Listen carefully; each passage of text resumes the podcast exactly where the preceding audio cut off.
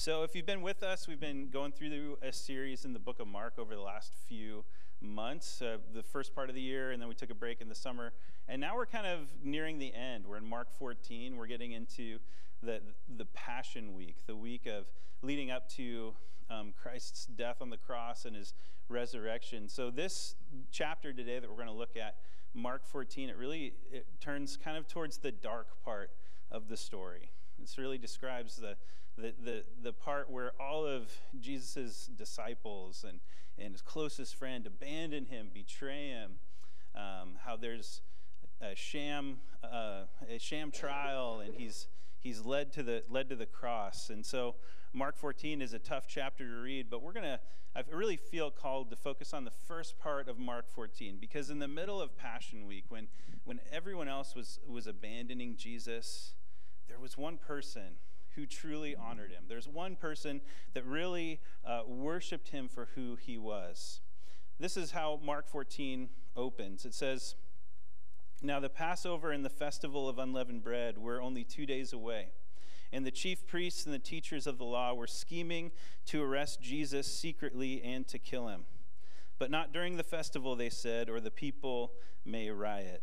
So, this sets the stage for what's going on. This is that dark turn of the story I was talking about. This is the point in the story where, where the, uh, the religious leaders turn their attention on how can we kill Jesus. He's become too much of a threat. He's become too much of a threat to our power. How can we uh, get rid of him?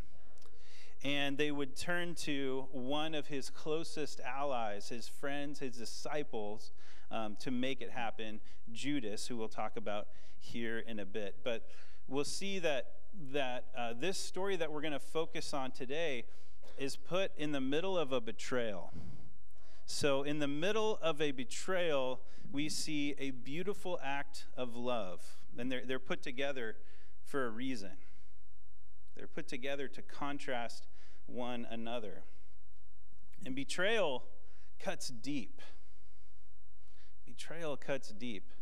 I remember at an, an, another ministry job I had at one point, I had someone uh, call me at eh, call me um, one night and tell me, "Hey, um, there's something going on behind the scenes, and, and somebody's trying to angle for your job."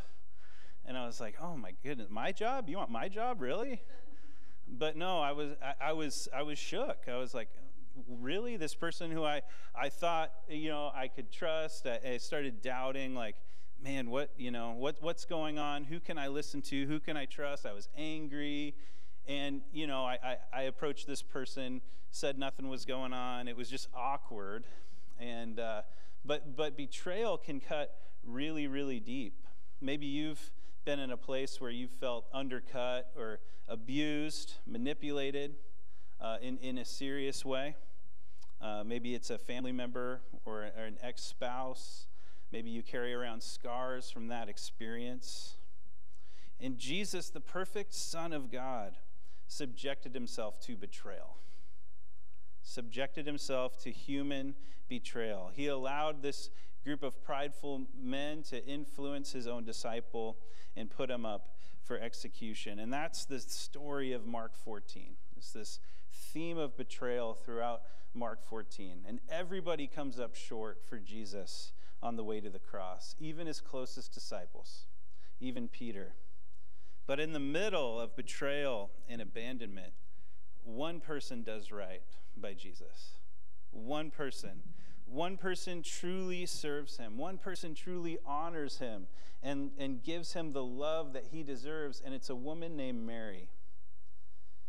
And she isn't called Mary here in this chapter. We know she's Mary because of the same story told in, in John 12. Mary is the sister of Martha and Lazarus.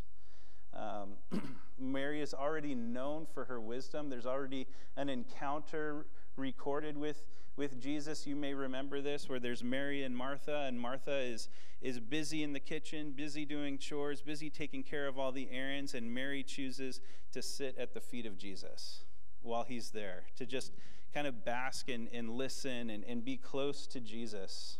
And we can we tell that story and we can probably all relate to Martha, right? There's just so much to do. I'm so busy. I've got so much going on. and we and, and instead of uh, giving you know, giving Jesus maybe the the best part of our time, we give him the leftovers. But here we see Mary choose to give Jesus her best, and this is what Jesus says in Luke 10. He says to Martha, "Martha, Martha, you are anxious and troubled about many things, but one thing is necessary." Mary has chosen the good portion, which will not be taken away from her. See, Mar- Martha, and he says Martha, Martha, and that's a term of endearment. Jesus wasn't condemning Martha. He's saying, hey, sister, slow down a little bit. Like, just spend time with me. It's okay. Jesus wants to calm her heart, wants to slow her down a little bit to a point where she can just sit at Jesus' feet. And some of us may need to hear that again today, right? It's like, oh man, I, I know I need to slow down and just spend time at Jesus' feet, but I got, I, I got a backlog of things that I'm thinking about. I've come in this morning with just a, a bunch of stuff in my mind and my heart. And you might need to hear today, child of God, just sit down before your king. Just rest in his presence. And Jesus blesses Mary for her willingness to just put the work aside and just be at his feet. And for some of us, me included, it seems a little unfair. It's like, hey, but I'm doing the work, you know? I, I got stuff to do. I'm trying to, you know, be responsible and take care of all of this. And Jesus is saying, yes, but it's, it's, it's, it's good to do what you need to do, but even more, even more, it's good to be in my presence. It's good to slow it down and just be in my presence. Sometimes when I think about my love for my family, my love for my community, I think of it in terms of responsibility. Like, I've got a responsibility. I, have got to, I've got to provide. I've got to keep the lights on. I got to keep food in the fridge or I got to serve my community well, right? But there's a big difference between being responsible for my kids and being present in their lives. So, being responsible is love, but then last week, so my, my, my son John, his favorite, he's, he's the kid that's not here right now, so I can pick on him. My son John's favorite food in the world are burritos. They're burritos. So, um, last week, we had an afternoon, and I said, Hey, buddy, let's go to Paso and get a burrito. Right? We just sat at the table, had this massive, even the kids' burritos there are massive. That's why I love Mexican food, right? Just, it's a beautiful thing. And he loved it. But we were just sitting and, and talking. You know, it wasn't anything deep, but it was just being present You know, and, and there's this difference between understanding love as responsibility and understanding love as being present, making time, looking at somebody in the, in the eyes. Because in 10 years, what will my son remember? I hope he remembers that burrito and how good it was. Burritos are love. That's what I'm trying to say today. Yes, amen. But what we're going to see in this story is we're going to see a tension between presence and responsibility when it comes to love. We have, we have responsibility, but God desires our presence and our attention. And in the middle of this Passion Week, Mary's the only one who gets that. Mary's the only one who takes the time to just be present and enjoy Jesus and, and, and, and, and, uh, show him this deep kind of love. And so this is a description for what we'll see today. Amid a world of full of treachery, a beautiful display of love stands out. So this world is broken, it's corrupt. Jesus experienced the brunt of that in Passion in Passion Week.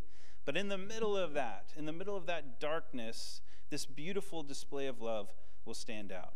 When everyone else is failing Jesus, this one woman gets it.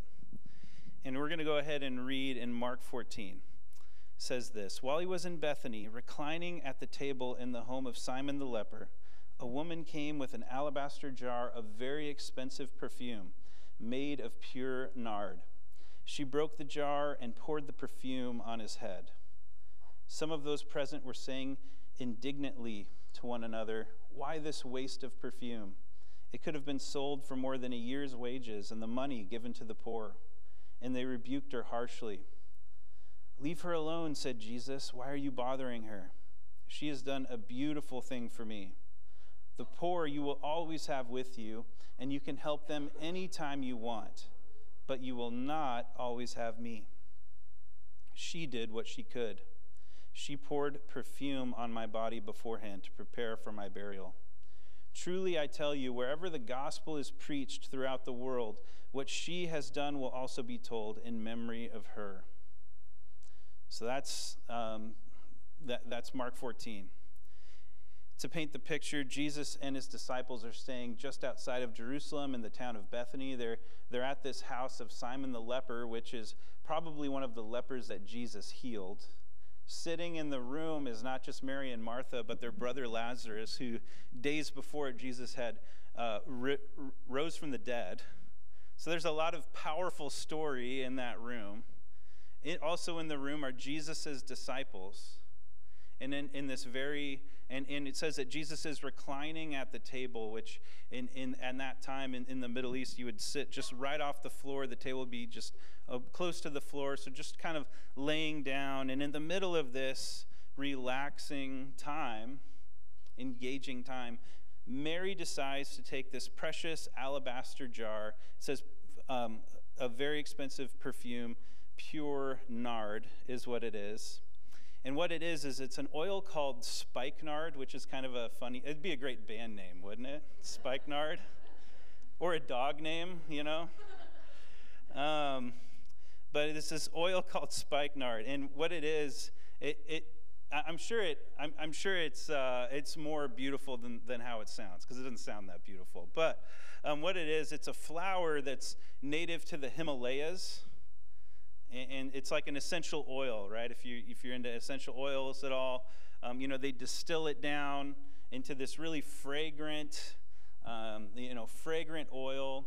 And you, the Himalayas are 3,000 miles away from where they're sitting. So John tells us that Mary had about a pint of this oil, which was really, really precious. Um, probably about fifty or sixty thousand dollars for this. You know, they didn't have Costco back then, right? So this stuff was hard to find. Um, and she just had this bottle of oil, and uh, probably, you know, for savings. You put your money in, in, in this kind of stuff for savings to have some kind of financial security for the future. And yet, Mary f- feels this love and adoration and worship just well up into her heart to the point where she's willing to break this security this alabaster jar and anoint Jesus's head, and then we find out in John his feet. So she anoints Jesus' head and his feet with the oil. It says that she even wiped it with her hair. Like she just is adoring Jesus in this moment. It's the most precious asset she had. It's the one thing that she could give, and she poured it out on Jesus. And the line that struck me more than any other line is when Jesus says that she did what she could. She did what she could. Not meaning like, eh, she did what she could, but she did everything she could. The most precious thing in her house, she poured out on the head and the feet of Jesus. Now imagine that Jesus is sitting in your house today. Imagine we're in your house, or if you're online, you are sitting in your house. So it's very easy for you to imagine this. But imagine Jesus is sitting into your house. And what are the precious things in your house? Right? What would be a. I got this image. It's kind of a weird image, but go with me. It's like, you know, last year we, we bought a TV, right? And imagine putting that TV in like this huge metal grinder and just grinding it to a pulp and just pouring that on the feet of Jesus, right? Imagine like what's precious in your house. I've seen at, at, one job I had, I got a chance to see these huge metal shredders, you know, just giant shredders you could shred a car in, right? What, what if you shred your car and, and poured it out on the feet of Jesus because of word? It's, all, it's similar to what she did in a way. But if Jesus showed up to your house, what would you be willing to pour out? What could you do? What could you do? No matter how you look at it, this is an act of irresponsibility, right? Crazy love. No matter how you look at it, like this woman, it, by all like intents and purposes, did not make a wise financial decision. But she didn't care. And you know what? Jesus loved it. Jesus loved it. His disciples, they didn't like it so much. They were mad at her. They said this Some of those present were saying indignantly to one another, Why this waste of perfume? It could have been sold for more than a year's wages and the money given to the poor. And they rebuked her harshly. Like, how dare you worship in this way, in this extravagant way? It's irresponsible. It's stupid. Do you realize how much good this could have done if, if you just sold the money and went a different way with it? This is what they were thinking. And if you read John 12, Judas is the main guy who's having this conversation, who's rebuking the woman. But they're upset. They see it as wasteful. And they see themselves as rational, noble, practical, right? We could have done something way more practical than what just happened. What she did was beautiful, but very, very impractical. And if you think about how Jesus loves us, like Jesus loves us very impractically. He had to go out of his way to love us, right? He he was he's in heaven coming to earth, dying on a cross. Like it was impractical for him to, to leave his, his throne on high to come and, and be a man and die for us was impractical. And in response, you see that Jesus finds the sacrifice that we make, the sacrifice that Mary makes, as beautiful. And so here's the point today beautiful love calls us beyond the practical. It calls us beyond the practical if we're going to have a beautiful love for Jesus, it won't fit into a practical box. It won't fit neatly into a weekly calendar. Um, one really simple illustration of practical versus impractical in love are the gift of flowers, which as a husband I'm learning about all the time but I used to see flowers as a very impractical gift. Like, yeah, you, you, you, buy, you spend 20 bucks on flowers, they sit on the table for two days, they die, right? They just start going brown, nobody wants them. But I didn't realize how much how meaningful that was for Bonnie. Like she loves her flowers. And so I've been learning God is working on my heart to see the beauty of flowers. And not that it's not it's not a great investment, but it is beautiful, right? It does express love to just show up with flowers saying, hey, you're worth it, right? I, you know, I love you. It's just pouring out love. And the truth is, we will be impractical for the things that we love. Um, if you are a sports fan, you may know that today the Seahawks are in Munich, Germany. And there are Seahawks fans from Seattle that flew 5,000 miles to go watch them play in Germany. That is impractical, in my opinion. But if you love the Seahawks, apparently it's okay, right? But the point is, we will be impractical for the things that we really, really love. We will make impractical decisions for the things that we really, really love. You know, cathedrals, think about cathedrals. They're so impractical, ornate, beautiful, but they were these expressions of love to God, right? And they still are around today. You can go to Europe and walk through these thousand year old cathedrals, right? Built uh, by artists who express over the top love for God. And I got really, really convicted thinking about how I love people in my life. Do I love people in my life practically or impractically, right? Man, it really hit me. It really hit me. Am I loving my friends practically or impractically? Right? Am I loving my spouse practically or impractically? Am I loving my kids practically or impractically. And I feel like so many times I stop short. I just do what I should, but not what I could. Does that make sense? I do what I know I should do to be responsible, but I don't go over the top. I don't do what the extent of what I could do. I just do what I should do. That is acceptable. And imagine how our lives and the lives of those we love might change if we're willing to go from should to could. If we're willing to go from, yeah, I should do these things, to, no, I could do these things, and so I want to. I want to bless. I want to love. I want to express the, my love for you in these ways. And think about what that would look like in your relationship with Jesus if it moved away from shoulds to coulds. Like, yeah, I should show up on Sundays. Yeah, I should sign up for a home group. Yeah, I should do this too. I could do this.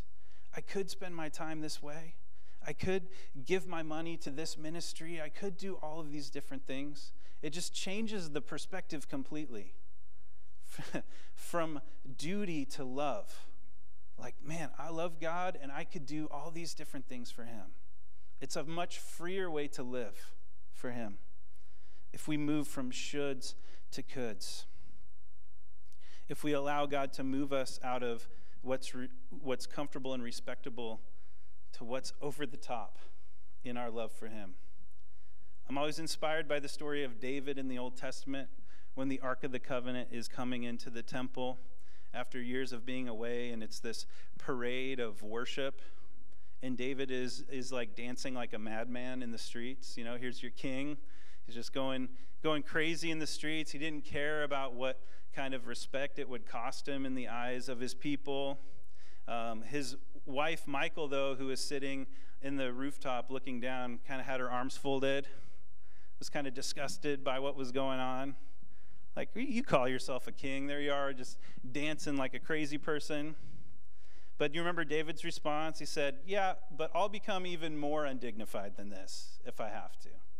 Like, he was over the top. It wasn't just about what he should do, it was about what he could do.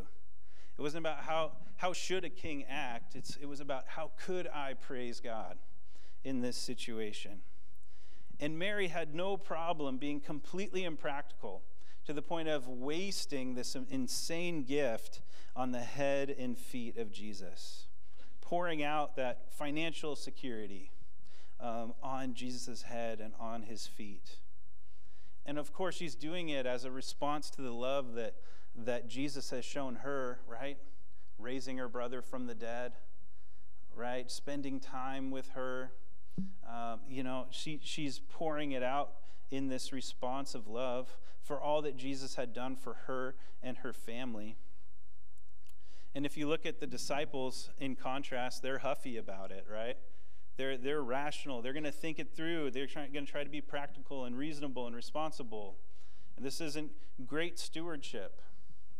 And I think I can relate to that a little bit, you know?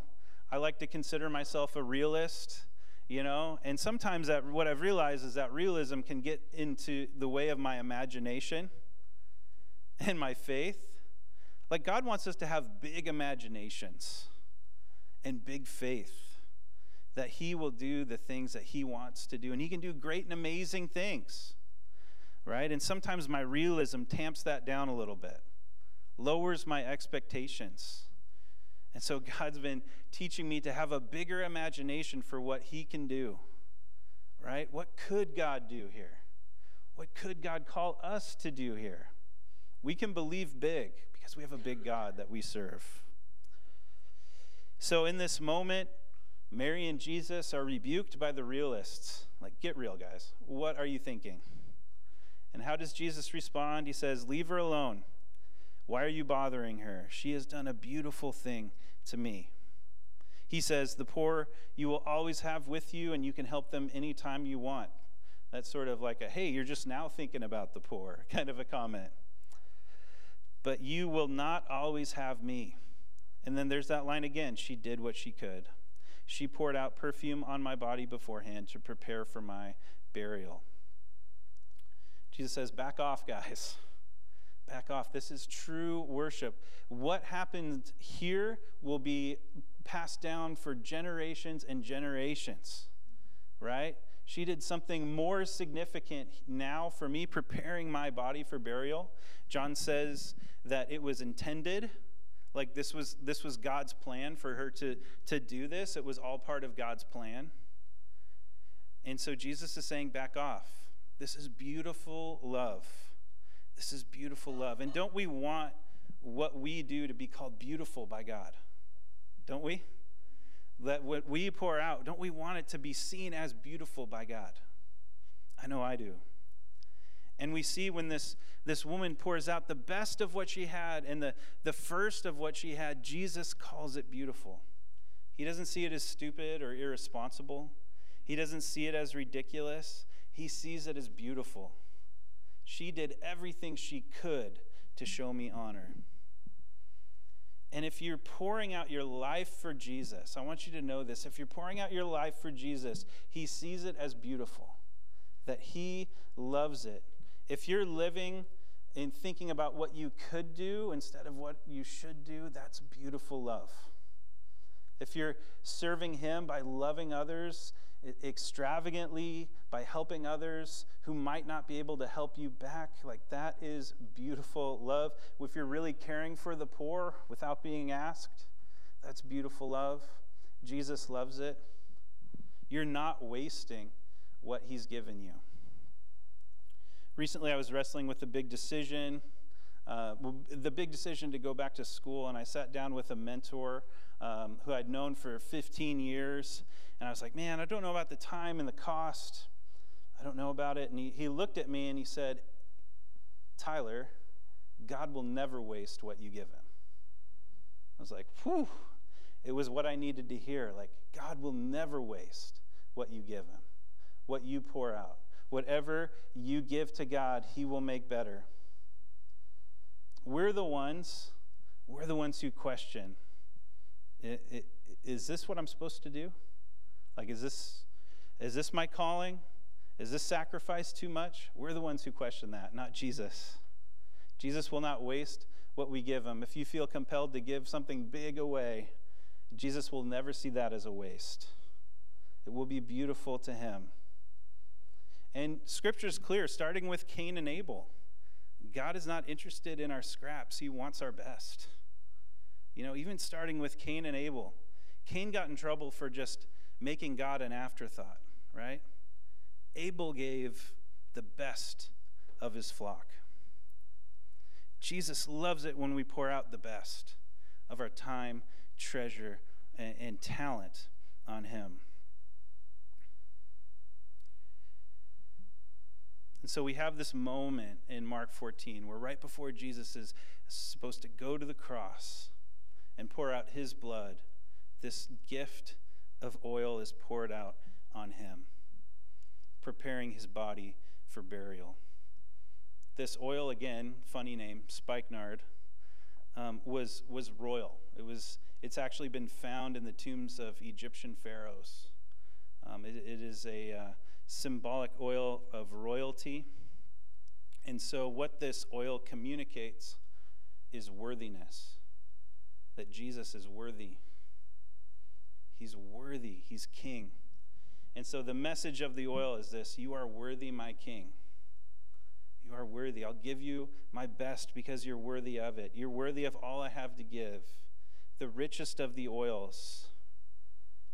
And Jesus says, because of this honor, she'll be talked about for generations. But the, at the root of it, it's about worthiness. Jesus' own disciples didn't realize in this moment, or they forgot, that Jesus was worthy of it all. Jesus was worthy of all they had to all they had to give, all their time, money and energy. Jesus is worthy of our discomfort. Jesus is worthy when we go out of our way to, to share the truth about him with others. And we stand up for him to the point of losing friendships or credibility. Jesus is worthy. Heaven gets it. Heaven knows that Jesus is worthy. Uh, I just want to share this picture. This is a scene in heaven from Revelation 5. It says this Then I looked and heard the voice of many angels, numbering thousands upon thousands and 10,000 times 10,000. They encircled the throne and the living creatures and the elders. In a loud voice, they were saying, Worthy is the Lamb who was slain to receive power and wealth and wisdom and strength and honor and glory and praise. I'm sure they could have just kept going. But this is, we're talking millions of angels surrounding the throne of, of God, uh, declaring the worthiness of Jesus. And in our world, we live with our blinders on to his glory and his worthiness. And so, in the middle of this, Mary gets a piece of it. She sees it and she honors Jesus with all that she has. And so, as we close up today, the question that I have, and it's really a challenge for all of us, is are, we, are you living like Jesus is worthy of everything? Are you living like Jesus is worthy of everything? What does your life point towards? Does your life point towards, towards yourself? Or does your life point towards the worthiness of Christ? Like, God, take it all. He, you're worthy of, of, of my money, my time, my attention, my mornings, my evenings. God, take it all. And somebody said, Life is war, and it is. Our life is a war. The word, to, to see God and pursue God, and to, and to see the world and pursue the things of the world. And we're going to be caught in that tension. We're going to be caught in that tension. I had it explained really well to me one time by my freshman basketball coach, of all people, Christian guy. And he said it in a way that I could understand it. He said, You have two dogs living inside of you a flesh dog and a spirit dog. And if you feed that flesh dog, that flesh is, is going to eh, be glorified. If you feed that spirit dog, the spirit dog is going to be glorified. And for my 15 year old brain, that just stuck with me. You know, so I, I was like, okay, I got to feed that spirit dog, you know? But that's, that's, uh, that was helpful for me uh, as a young man. When we worship Jesus, when we make him the thing, when we make him big, that spirit, our spirit grows inside of us. But when we get distracted and we fritter away our time on, on lesser things, the, the, greatness of God becomes a lot smaller. And, and we make our lives and our moment and our time a whole lot bigger than what it is. And, and the message of heaven that heaven wants us to know is that Jesus is worthy of it all. And one day, when we're with him, we will realize it fully. Like, oh man, Jesus, you are worthy of all the sacrifice, all the time, all the love, all everything that I've I poured out. You are worthy of it.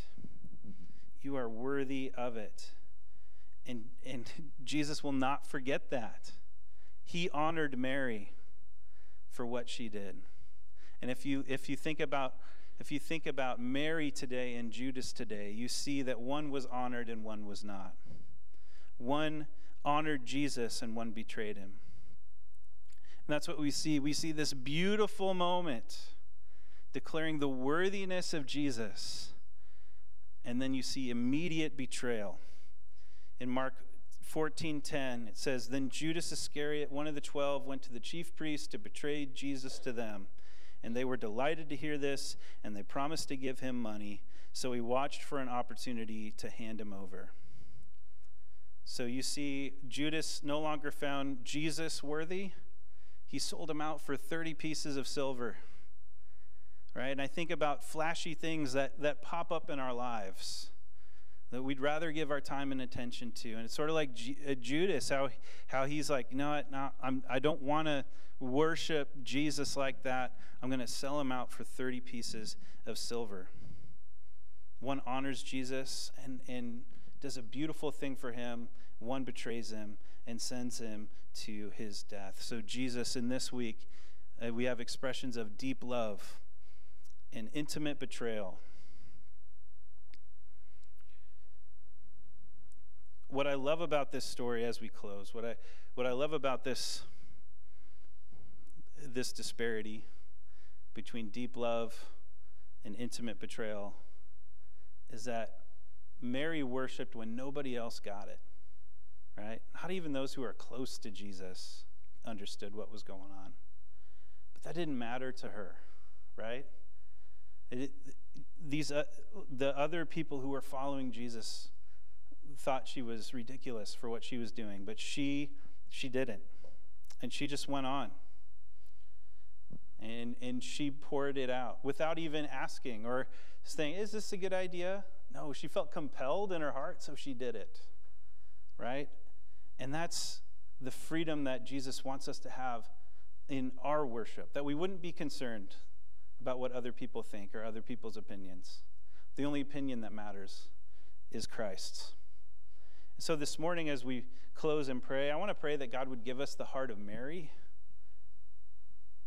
The heart of Mary, not the heart of Judas. I want to pray that the Holy Spirit would fill us with that kind of beautiful love and reorient our hearts from shoulds to coulds. What could we do?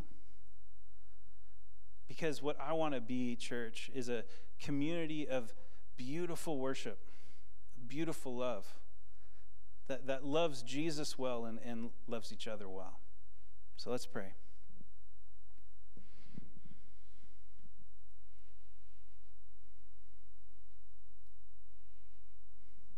Lord, we come before you this morning. And Lord, I want to confess that I often bring the scraps. Lord. I often bring the shoulds. And Lord, I pray, God, along with, with all of us, I pray that you would change our hearts to go from shoulds to coulds. To go from what should we do, or, you know, just taking care of everything, to what could we do? Lord, I pray that you would allow our hearts to dream big. And maybe we've been in a time where we've, we've felt beat down where we felt under attack. And I just pray for freedom from the Holy Spirit this morning, Lord. Lord, freedom, forgiveness, and grace to move forward, to be the free people of God, and to give freely as you gave freely. Lord, you gave your life to us. You poured your blood out on us when we were your enemies. When we were your enemies, you died for us. And Lord, help us to help us to walk in that kind of love. Help us to even even meditate on that kind of love this week. What would it look like if we loved like Jesus? What would it look like if we loved our families like Jesus? If we loved our neighbors like Jesus? If we didn't live in duty, but we lived in the freedom of what could we do? How could we bless? Lord, make us a people of blessing. Make us a people that bring flowers to people's doors, Lord. Lord, that go out of our way to speak love. God. Lord, you are good. We believe in you. We know that, that you are at work, that your spirit is moving. And Lord, we pray that you would help us to walk in the freedom of knowing you, that we would know this love that Mary knew Lord, give us the heart that Mary had to be in your presence, to be willing to put the responsibility aside, to sit at your feet, to worship you. Lord, to pour out the best of what she had and to do what she could. Lord, we thank you and praise you in Jesus' name. Amen. Well, church, we're going to close with a couple worship songs this morning. Uh, if you want prayer, feel free to come to the front. This is kind of our prayer corner over here. I'll be over there. Um, but man, it's good to be with you. Um, let's continue to worship.